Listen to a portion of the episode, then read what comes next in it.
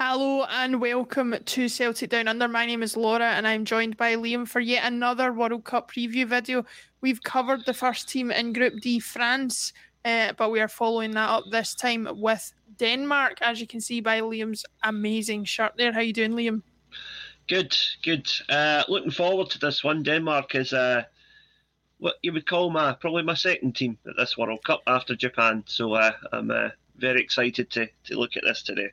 Well, for pretty obvious reasons, as we will get into as the as the as the preview goes on, they have become a lot of people's second team um, after events at Euro 2020, which we will, uh, we will no doubt discuss. But um, we'll we'll start with um, just a little bit about that shirt that you're wearing. So, what exact mm. what vintage is that one? This is from the uh, the 1986 World Cup, where okay. um, the first real major international tournament where Denmark burst onto the scene. Um, you had uh, the the attacking front pair of Michael Laudrup and uh, Elkjær, who uh, really took the tournament by storm in the first round. Uh, you know, beat Uruguay six one, beat Germany, who went on to the final that year, um, and uh, beat Scotland as well. Uh, wow! But of course, uh, like a lot of great World Cup teams, they then had one bad game against Spain and they were out. So, um, but it's, uh, the, my... it's the brutal nature of World Cup football. I have to say, you can, you can, There's so many times I could mention over the years where there's been a team that you just think, oh, they're they're quite good. They're maybe going to surprise a few folk, and then before you know it, they're out and forgotten about. Yeah, yeah. But um, my my thing with Denmark kind of goes back to uh, the 1992 European Championship because mm-hmm. that was I was uh, let's see, I was eight years old at the time, just getting into football. Um, I was slightly too young when Italia 90 was on. So Euro 92 was the first big football tournament I remember watching, like mm-hmm. watching every game and really getting into it.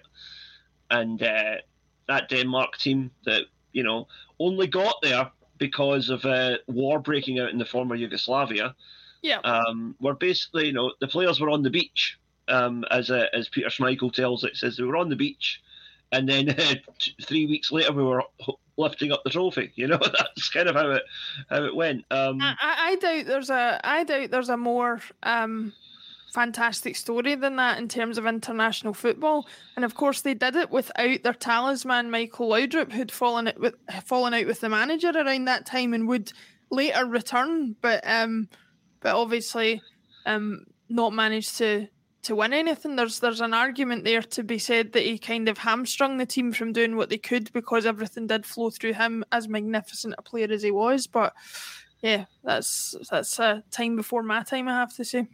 Going the other way though, that that team were such a good team, and I think it's because they had to be because they were missing their best player effectively. You know. Yeah. And yeah. Sometimes that can galvanise a team. So.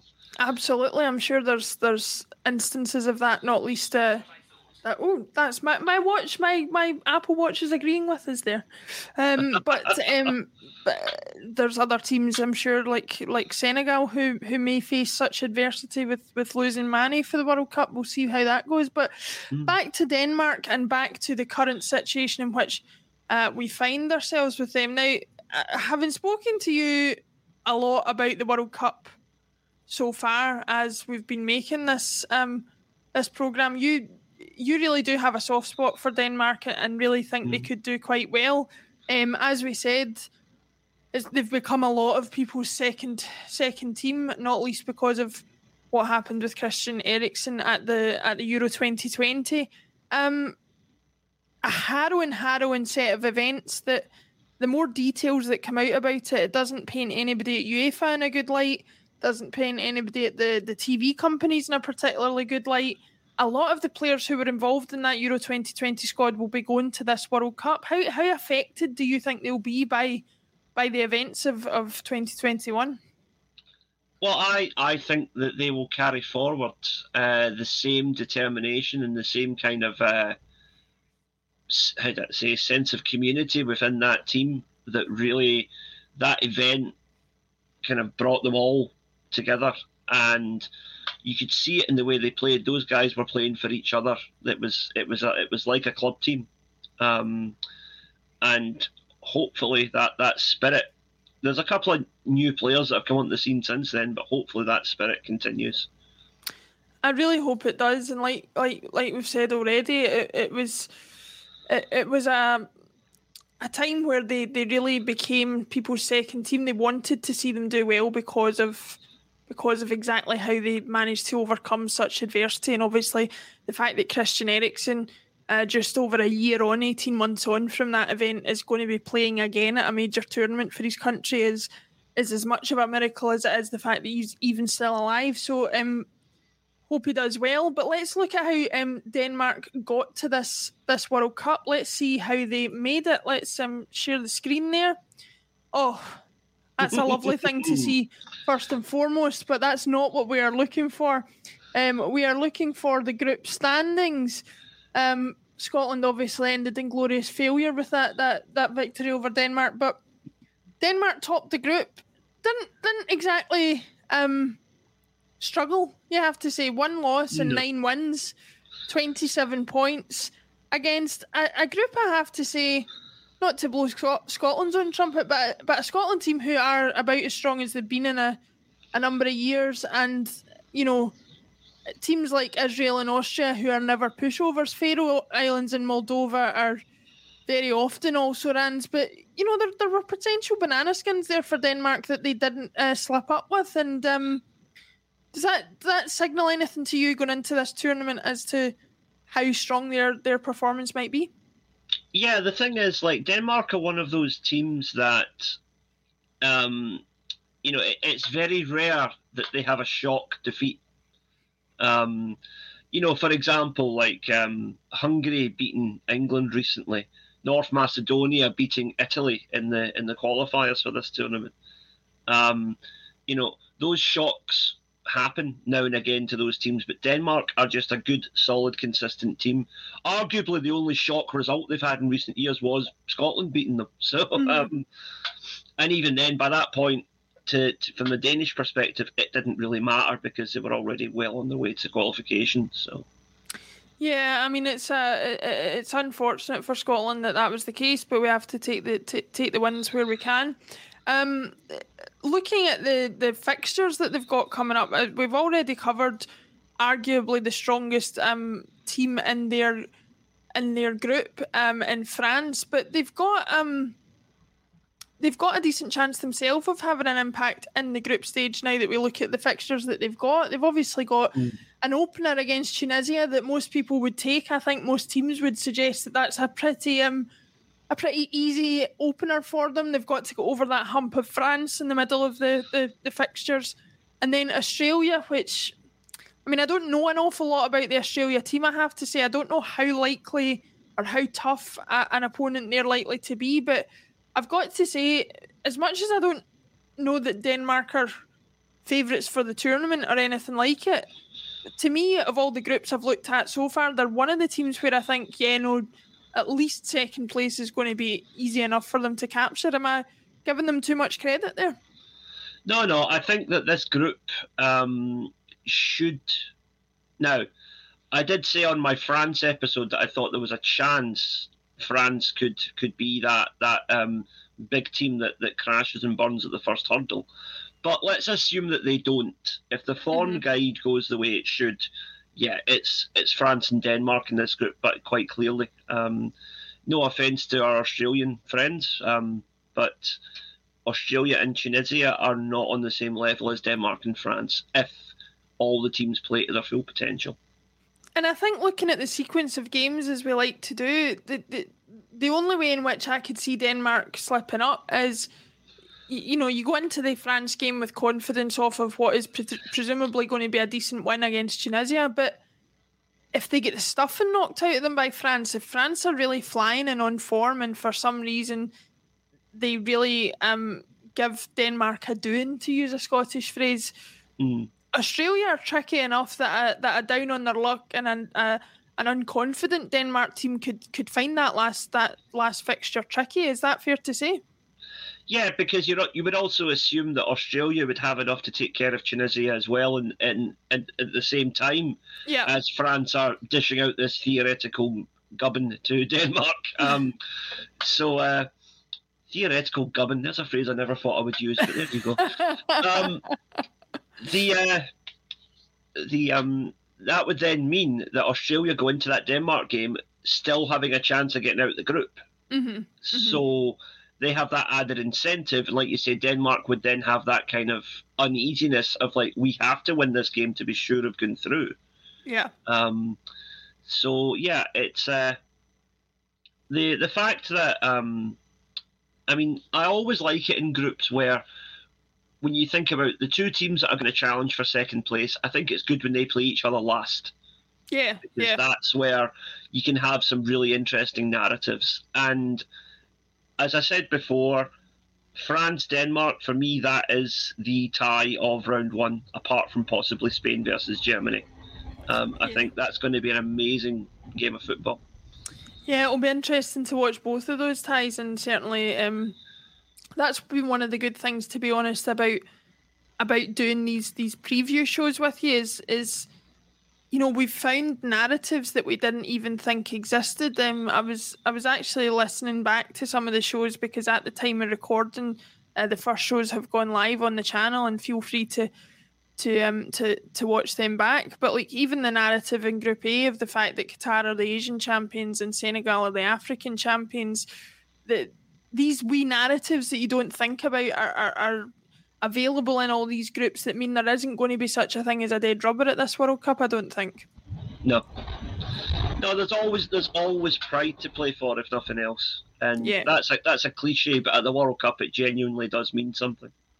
Yeah, absolutely. Looking at the looking at the World Cup squad um, that we that we have, um, I'll just pull that up just now. Um, we'll start with the goalkeepers. Obviously, I think it's it's pretty clear who the the initial um, the initial um, first choice is going to be, which is Kasper Schmeichel. Um, now playing for Nice, but obviously off the back of an incredible um, successful period at um, Leicester. Um, how important is he to to Denmark's chances of progressing at this tournament? Probably as important as his dad was in 1992, I would suggest. Mhm. Um, I think uh, Denmark have always built from a solid backline, and that has been, you know, having a good goalkeeper is is crucial to that. And Schmeichel is one of the best. Um, maybe not quite the keeper that his father was, but I think a, a very very capable and very commanding presence, and uh, also uh, a natural leader. The, the kind of guy that you want who's going to marshal the defence as well. Not the only natural leader that we have in this um this squad. When you look at the um the defenders there, Simon Kjær, um, who's usually the captain of the squad, sticks out, plays for AC Milan. Um, you've got Andreas Christensen, formerly of Chelsea, but now of Barcelona, um, and and and Joachim Andersen of, of Crystal Palace is another one that most people will will probably know or have at least heard of. Mhm. Um, you know, if what I like to do in these situations though is is look at what clubs the teams uh, the players are playing for in these national teams to give me an idea sometimes of the level of quality of the players if I'm not totally um, familiar with them. And I have to say, when I was reviewing this squad, apart from the the odd one there, like like Kjær and and Christensen, um, the level at which these defenders are playing at is is a bit lower than some of the other even less um uh, less high profile nations. Is that unfair to say, or do you think is there a possibility defence could be a weakness for this Denmark team? I, I don't think it's a weakness, but you are you are right in saying that they're not quite. You know, we talked about yesterday about how the the France team read like a like a FIFA dream team. Um, yeah, yeah, But you know, I mean, you still get AC Milan, Barcelona, Benfica in there. Um, Mhm. And I noticed, you know, there's a couple of players in Turkey. The Turkish league is a particularly difficult league for defenders because it's a very physically imposing league and uh, one that, uh, well, we know about the volatility of the fans from from some of the videos we've seen, but uh, it's, uh, you know, it might not be the highest level, but I think for a defender, it's a very challenging level. So Mhm. I would not be too concerned about that. It'll certainly be worth worth keeping an eye on. Um, but um, I, I do I do agree with you that it's probably not much of a concern. Um, going into the midfield is really where a lot of the danger men for, for, for Denmark are. You've got um, Thomas Delaney, who I, who I know you're a big fan of at Seville, Christian Eriksen at Man United, obviously, Højbjerg at Tottenham, uh, Norgaard at, at Brentford, Jensen, his teammate at Brentford, and Lindstrom at Frankfurt this is really where going to be where I think Denmark make or break the, their their World Cup. Is that too much pressure? Do you think that I'm putting on the midfield, or, or do you agree that this is where the this is where the diamonds are going to be formed for, for, for Denmark? Yeah, I mean that's that's it, it's the engine room of the team. Um, Denmark's style of play involves a little bit like Celtic in the sense that it's all built around moving the ball from front to back as quickly as they can and the the midfield is where that that really shines out. You know, Delaney sits that wee bit deeper and plays those good penetrating passes, and then you've got Eriksen who likes to get forward and get a goal now and again. Um, Højbjerg likes a shot from distance, so he could be one to watch for uh, maybe a, a couple of uh, outside the box barnstormers. Um, yeah, I I think just generally the also if you look at the the team profile with the exception of Brentford, probably. Uh, mm-hmm. It's that wee bit leveled up based on what we saw from the the defensive side of the team. So yeah, even Lind- Lindstrom of Eintracht Frankfurt will be have been playing in the Champions League this season after Frankfurt um, um capturing that Europa League last season. So um, remind so me, who did they beat in the final? I can't remember some and uh, what, what whoever it was, it was like a relatively newly formed club, um, yeah. who, who, to be fair, did quite well in their infancy to get where they got to. But um, we'll, listen if it comes back to me, I'll let you know. Um, um, but looking at the front line, um, I don't know the front line. The front line in some ways it is well that well for a start this article has put Lindstrom from Frankfurt in both the front line and the midfield so they need to make up their mind but the ones that stick out for me there are Kasper Dolberg obviously of Sevilla um, and Mikkel Damsgaard who I remember being very very impressed with it at Euro 2021 um, mm. what, what about yourself? Where's the where's the danger man in the front line for Denmark for you? Yeah da- Damsgaard's a player, no question about that. He's he's a good one. Um, but I, I really like the look of uh, of uh, Braithwaite. He's he's looked good from what I've seen of him. Um, again, returning from last year's tournament, mm-hmm. uh, and uh, well, Dolberg is consistently he's he's been consistently performing at this level for a while now. Um, they have a range of options actually because I'm looking at that and I'm not sure who's their starting attack because yeah. Yep. you know you've got of those of those eight players, I think you've got at least five of them that would make a strong case for being the main man. So it's Poulsen there for, for RB Leipzig. Um, I, I, I remember being impressed with him. I'm, I'm, I mean, I'm impressed with the entire Leipzig team to be honest. But I do remember him standing out in the games that I've seen him play in the in the Champions League, um, both against Celtic and just generally in that group. So he's definitely got a strong case as well. Yeah, I'm glad to see him because, uh, forgive my ignorance, I wasn't actually aware he was Danish. so I'm, I'm glad to see that he's going to be there and he's going to be at this tournament. That's excellent. Yeah, that is absolutely excellent. It's it's it's an interesting squad and one that I certainly will be looking forward to seeing. Um, what's your thoughts? Just final thoughts on on on Denmark and their chances. Let's assume they get through the group as we have suggested that they, they will do. Mm. Is are they a, a, is it just a case of then take their chances for the knockout rounds and see how well they do, or is there a, a chance of them really going deep into the tournament for you? Well, here's the thing. If the form guide breaks the way that it should, i.e., the big teams all win their groups and Denmark are one of those second place teams, Denmark get Argentina in round two. Right. And here's me with it. That's the two teams that I've bet to win the tournament. Argentina is the one that I think are probably going to win it. Denmark is my dark horse. Yeah. And uh, Yeah, but if they play each other in round two, that's going to be a very, very interesting game. Um, but I'll, I'll make you I'll make you feel a bit better about this. Your assessment of France um, in the video that we recorded um, before um, was that they might fall victim to the to the winner's curse, the defending champions curse, and and not mm-hmm. perform quite as well. I don't see them crashing out, but perhaps. Uh, Denmark pip them to the first place in the in the group stage, and and you don't have that situation where you're potentially knocking out your one of your your bets for the tournament. Yeah, I mean, I would hope so because I think France Argentina would be a cracker of a game as well. So, uh, uh, yeah, yeah, um, it'll be interesting to see. I think I think Denmark are possibly semi-final material. I'll I'll say that. Yeah, I think if they can negotiate that that second round tie is going to be the tricky one get beyond that, I reckon they could go around uh, the last four. I'll tell you something before we go any further. Um, I was watching a particular video today uh, where somebody was doing a World Cup predictor. Um, I, I, presume you can get these on the internet where you place your teams in the group and then it draws the, the next rounds mm. for you and you pick your winners.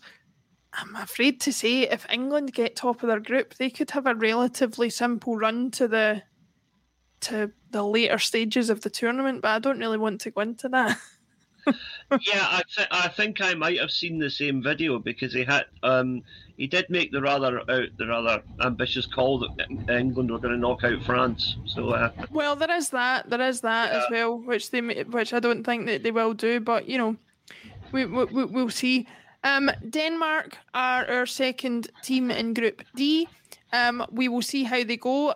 Liam, all the best with your bet for that one. Um, be it you, them or Argentina that get further, we shall certainly see how it goes. But make sure to join us again on Celtic Down Under for our next World Cup review, and make sure and watch all the ones that we've all done for you, which are now live on the channel. Liam, thank you very much, and I'll see you again soon. See you then.